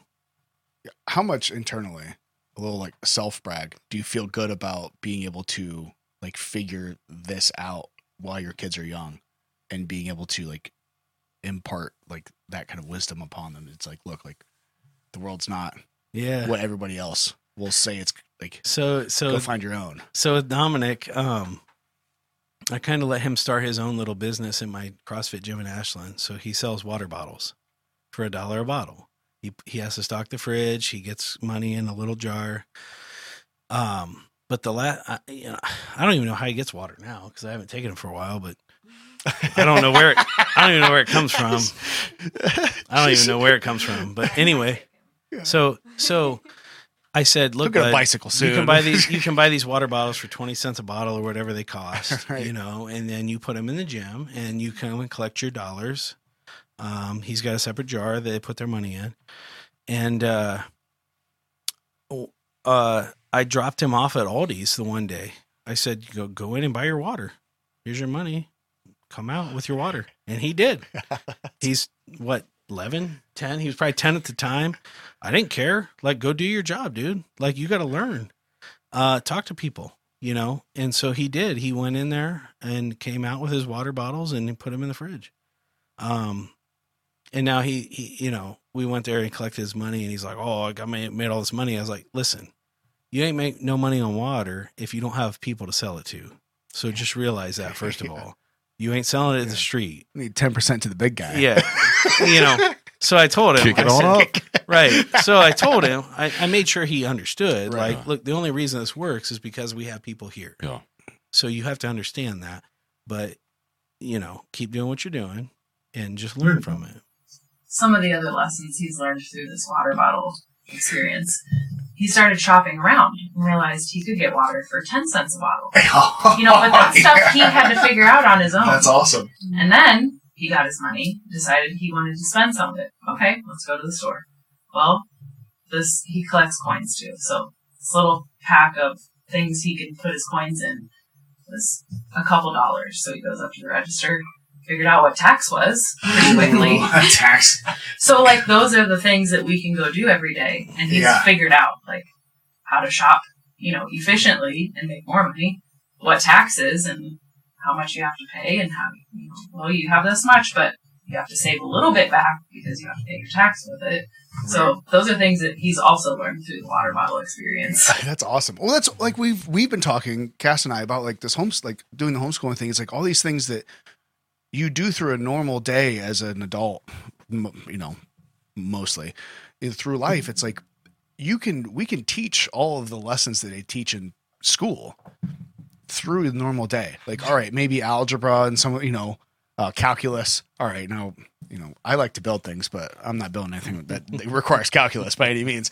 But like, you know, the tax and addition and all these different like things. You got to pay your taxes at the end of the year. Like, like all, unfortunately, but it is what it is. Like, so you can teach these lessons as you go through a day to day basis, like Real life. real life Real things. life and then it's like, right. Right. So it's like you can be the you can be the person in the story. You know, you can be Jane with her five cows and three chickens. story and- problem that test that Kyrie brought home. that You guys, they were t- talking about um, if Jimmy packed a sandwich, what would he put it in to keep the sandwich cold Oh, enough for school? I lost my mind. And it was talking about like, would he wrap it in aluminum foil or would he wrap it in plastic? You know, and I'm like, well, there was probably like a story that went with it. And Fred's like, that's wrong. that is not even right. And Kyrie was like, well, I got it wrong. And Fred's like, I would have done exactly what you did. Because he was like thinking very practical. And I'm like, there was probably like a story that went with it. And he's like, the story doesn't make sense though. Like it doesn't, it doesn't flow. It's not accurate. Like it's scientifically not accurate. And I'm like, well, they probably just wanted her to be able to read the story and pick something out of it. He's like, then make the story accurate. Yeah, Like, so this that's, is that's not even bullshit. That's what that is. Like, I don't want to answer. Like, I've done that too many times where I have accreditations, my professional career, where it's like they that you can tell the tests are just made to like make money. We want you to give us the answer that we want you to give us. All of the, like it's like three out of the four questions could be or answers could be right, but you need to make sure that you give us the answer that we want. It's like like stop it. Like that's not how life works. That's like ah, it just drives me crazy. But then I did find out that that was a bonus question, probably because they knew the question was crap. Well, I, I- the story problems are interesting to me because, uh, and I'm a very stubborn person. Like, I can hear a thing. Jess tells me all the time. Jess will come up with an idea for the business, and I'll ignore it. And then six months later, I bring it up as my own, and then it's like the greatest thing ever, right? So she knows that. Like, it- we're okay with that. We've talked about this before. So That's a Yeah. husband thing. so, so the funny thing is with story problems, I would always figure out the right answer in school, but I would never be able to show my work because I was more like a guess and check.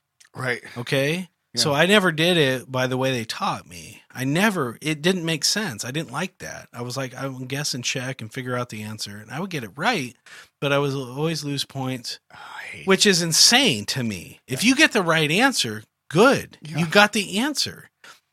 And it's funny to me because as a business owner, you own a business, there is no equation. None. You don't have an equation. you don't have, to explain to it out. somebody why You you, got have- the right answer. You got to figure it out on your own, man. Like if if there was an equation for it, everybody would do it. Right. And uh, so it's funny to me. I look back, I always laugh because it's like, dude, I still have to figure stuff out like that. But you don't have an equation for me. I just have to figure it out on my own. And it's funny, you know, the kids that are doing that, that are like, well, I don't get how you're doing it with your little system, but I have a way to figure it out on my own. Those are the ones I need to be like, all right, cool. Here's some different questions Yeah. for you Yeah. figure this one out. That's what needs to happen mm. rather than tell you, oh, well, I guess you're not smart enough. Th- No. Then, then they need to go. Here's a rocket. Build it. Yeah. Yeah, give them something harder. Don't tell them don't don't don't don't tear down their confidence or self-esteem by telling them they're not as good. Tell them, dude, that's really cool that you figured that out. You didn't even need our you didn't even need our system. And you still figured out the the answer. Yeah, I would say that's the best. To be honest with you. Ah, that was kind of my thought. Is I was like, I didn't need your system. I still figured it out. Now Yeah. what? But no, I lost points. How does that help anybody? makes zero sense. That was always my problem. It was like, well, if I'm giving you the right answer, then what? I got the answer. Right. Like, I didn't cheat. I just figured it out on my own. yeah. And and so I think that's where the business owner that's a big disconnect. You own a business, no one's telling you how to do nothing. You got to figure it out on your own. And I think that's where they need to start identifying like okay, this person thinks outside the box. Let's capitalize on that and move them forward rather than tell them no, follow our program. Yeah. Like I, I get it. You got to do that with some things, but other things, it's like this person's not thinking on the same wavelength. Um, let's help them out beyond because may- I don't feel like because there was periods of time through school where I felt like, well, I, I guess I don't, I'm not good enough. When in reality, it was like I'm just, I'm just thinking differently than everybody else, or differently than the the the program said. Um, and and I think there needs to be some leniency there with people. maybe I don't even say leniency. I would say let's let's tap into some of those people that think differently, Yeah. because those are the people that end up propelling, you know, society as a whole forward. That hey, this person thinks a little bit. Di- yeah, are they a little bit different? Yeah, but Yeah. that's a sometimes that's a good thing Yeah. that they they can think you know around these situations and problems we have and figure it out on their own without whatever equation it is. You mean the non-elected leaders? Yeah. Well, I mean, sorry. like, you know, like are we The divergent. Yeah, I joke about the flat Earth and all the thing. Like the first when that first started, no, that's not right because that doesn't fit. That doesn't fit our. our I'm sending. I'm sending you up, bro. Hey, I'm down. I'm here for. I'm writing that fifty thousand dollar check, and you were going to space. I'm here for it. I want to see the curvature of the Earth. It'd be sweet. But like that's like we always the experts, given enough time, have always been wrong. Every single system, essentially that we've had, given enough time, has been wrong and changed and made better. So by doing the same thing that we're we've always done, like what do we, what does that get us? The same crap, and we never you know advance. These people never get smarter because it's like no, you have to do it this Yeah, you, way. you can't train everybody to be the same because then you're not getting any Not. different outcome. Yeah. So I, I, and you know, anyone that's been really good at any trade that I've ever met started at a pretty young age. Uh, I don't think there's anything wrong with that, but I think society today doesn't like that idea.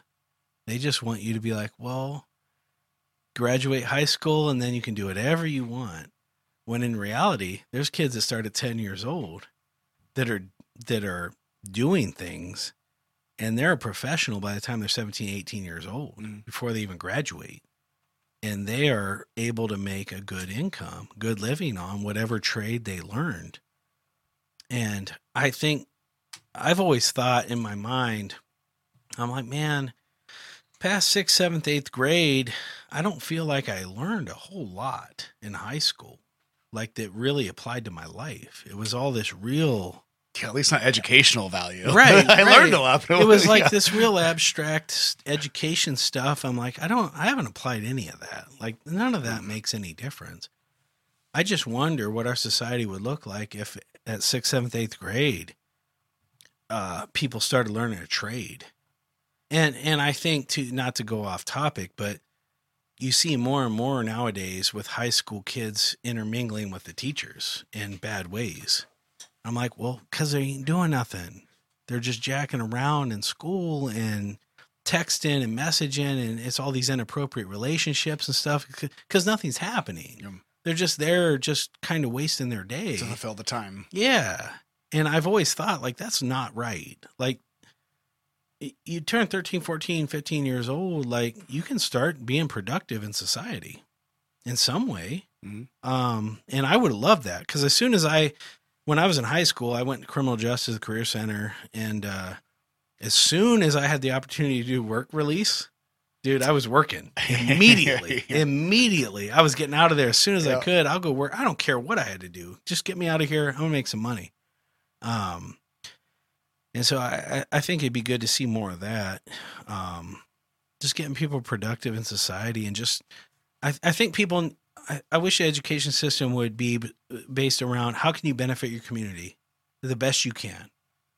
Because that's never brought up. That's never a topic. It's always, well, you have, you have a boss someday, you got to listen to them. I'm like, well, that kind of sucks. Like, that's not a great, that's not a great, that's not real No, that really sucks. nobody's moti- nobody's motivated by that, right? Like, and, and and again, I have no issue. You everybody, you know, has a place in society.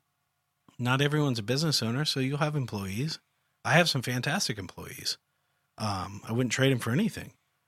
But on the other hand, like, what are we doing to push people into benefiting their society? What what is your best trait, your best characteristics that can help our community be better?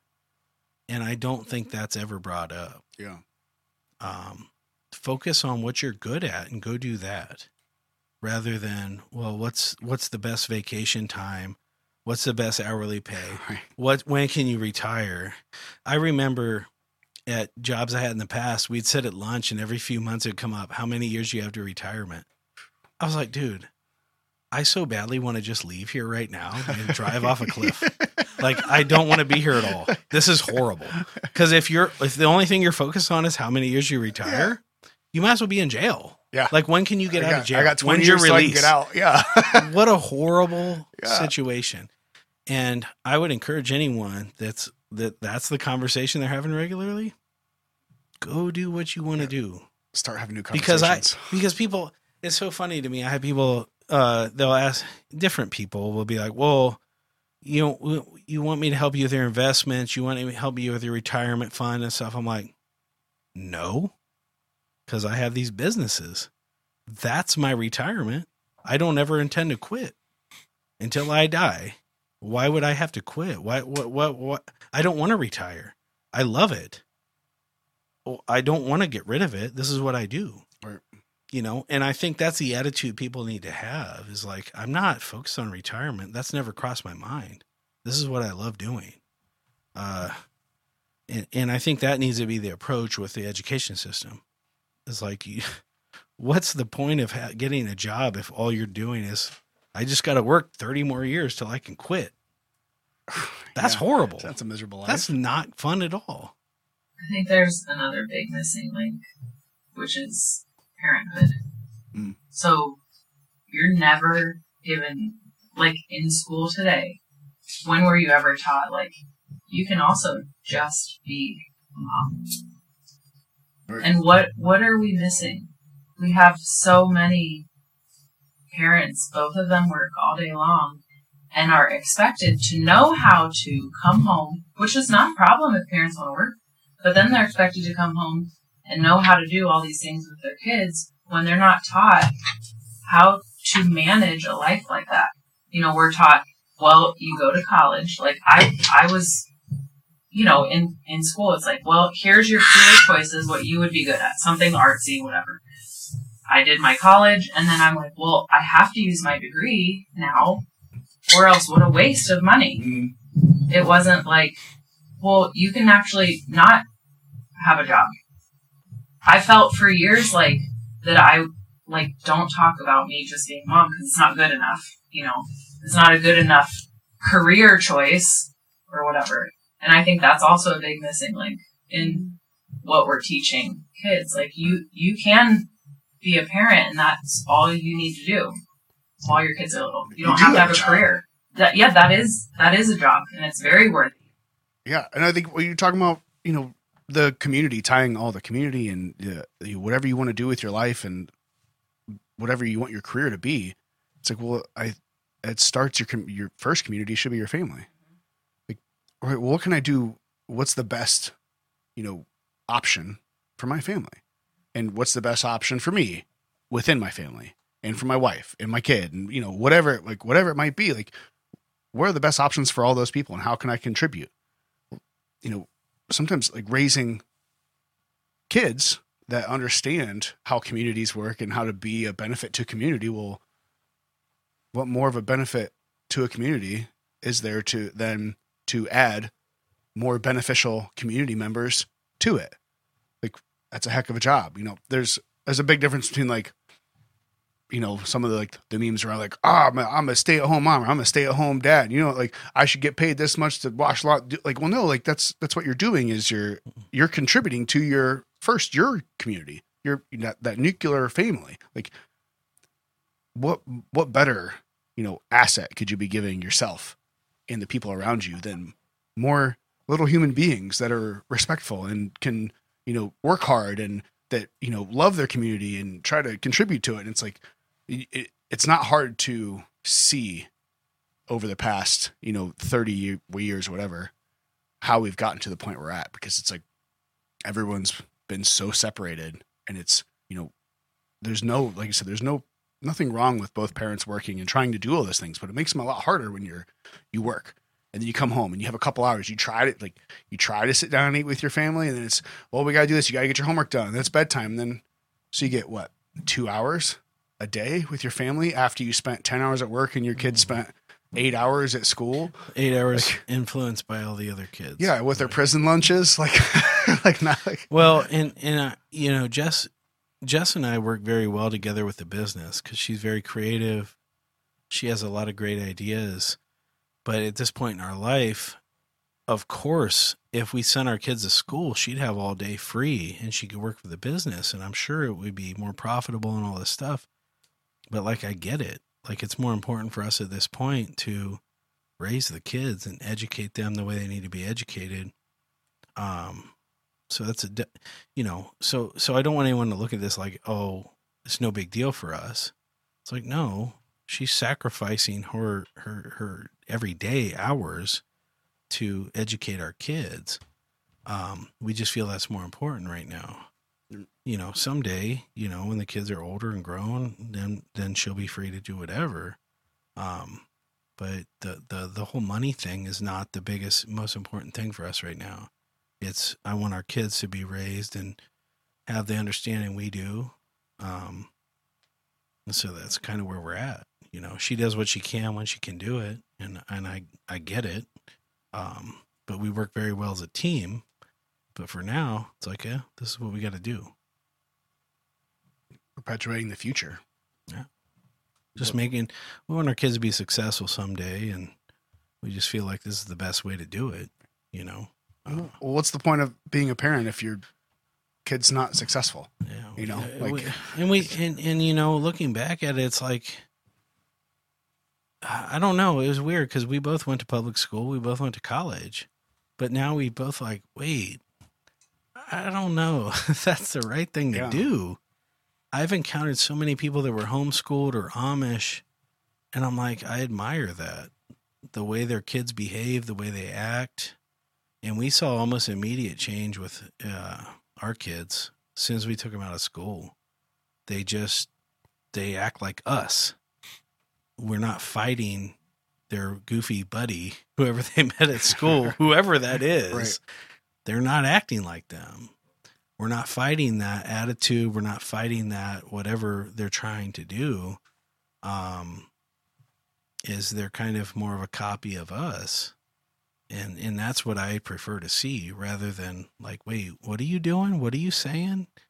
I, I'm not trying to do that. You know, I, I want you to be a successful person someday, and a good person, and a good have a good family, And whatever your little buddy is at 12 at school is doing is not cutting it. That's not what I want you to be like. And so uh, I have no problem pulling him out of that. And, um, you know, obviously he'll be, you know, our kids will be whatever they want to be someday, but I'm going to give them the most uh, basic background and upbringing that I can. Um, you know, because they'll do whatever they want to do, but I'm going to do my best to make them the best person they can be. Yeah, that's why I guess I look at that is it's what can I do? You know, we've joked a lot with our daughter. We're like, look, like you, you didn't have a choice. You know, we kind of did this without your consent. You're here now. Like, like Yeah. you didn't have a choice to be here. that that was ours. So like now, what can we do to make your life perpetually, as long as you live, the best, the happiest you could be? Like, so like whatever we can facilitate to like, and if breaking that mold of this is what everybody's supposed to do all the time. You go to school and you go to college and you do this and you get a career and you work like whatever you want to do. Like that's what we want you to do. And we want you to be happy and successful and you know following the norm. I mean, we could bring up statistic, statistics all day long. They're not getting any better, you know, normal people, quote unquote. Mhm. So like, all right, how do I guess, you know, how do we break that, you know? I. Yeah, I mean, if i I think if you are, you know, I think if you're happy with your life as a parent, um, then I don't see why you wouldn't want to raise your kid to pattern after that, right? Like, why would you want to send them off somewhere else to where they're going to pattern their life off of something different? So, like, I I like our lifestyle, what we do, and how we live, and that's what I want to train my kids to to learn and do, um, rather than just leave it up to somebody else or a bunch of other people. I That are probably miserable. yeah, because I don't. I yeah, and all the weird stuff you see going on nowadays with the schools, like I don't, I don't believe anything unless I see it with my own eyes, you know. Right. But uh, there's a lot of weird stuff going on, and just not about that. So Yeah. I hear that. I don't know what much better of a way to end this than that. Yeah. The the uh the love for the kids and wanting them to have a good life is what it's it's all about and you know making productive parts of their communities is because you get you realize that it's you know Tony and I talked about a lot is if you do something good because it makes you feel good does that mean it's no longer good because you were doing it because it made you feel good I don't know. But you're still doing something good for other people. mhm. Like so win win win, I guess.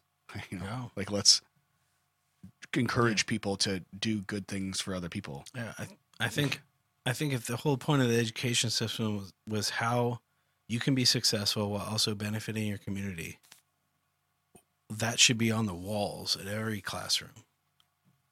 But you can't That's talk not in the lunch said, line, right? Craig. Right. Don't network during lunch. Not permitted. Whatever. That's probably the that's probably the worst thing you could teach kids. I just realized that. It's probably the worst thing you could teach a kid is don't network. Don't network. Tony, you got some last thoughts. I do not actually. Jess, any last words? Thank you for joining us yeah, thank you. Amongst all the reluctance reluctancy. We appreciate it. Thank you guys. Yeah. Appreciate it. Thank you for joining us today. Remember, check out the website chronic-curiosity.com to join us at the forum, have some fun, interaction, pick you up a comfy t-shirt, or if you just want to support the show and donate, all that is on the website as well. Thank you. Until next time. See you.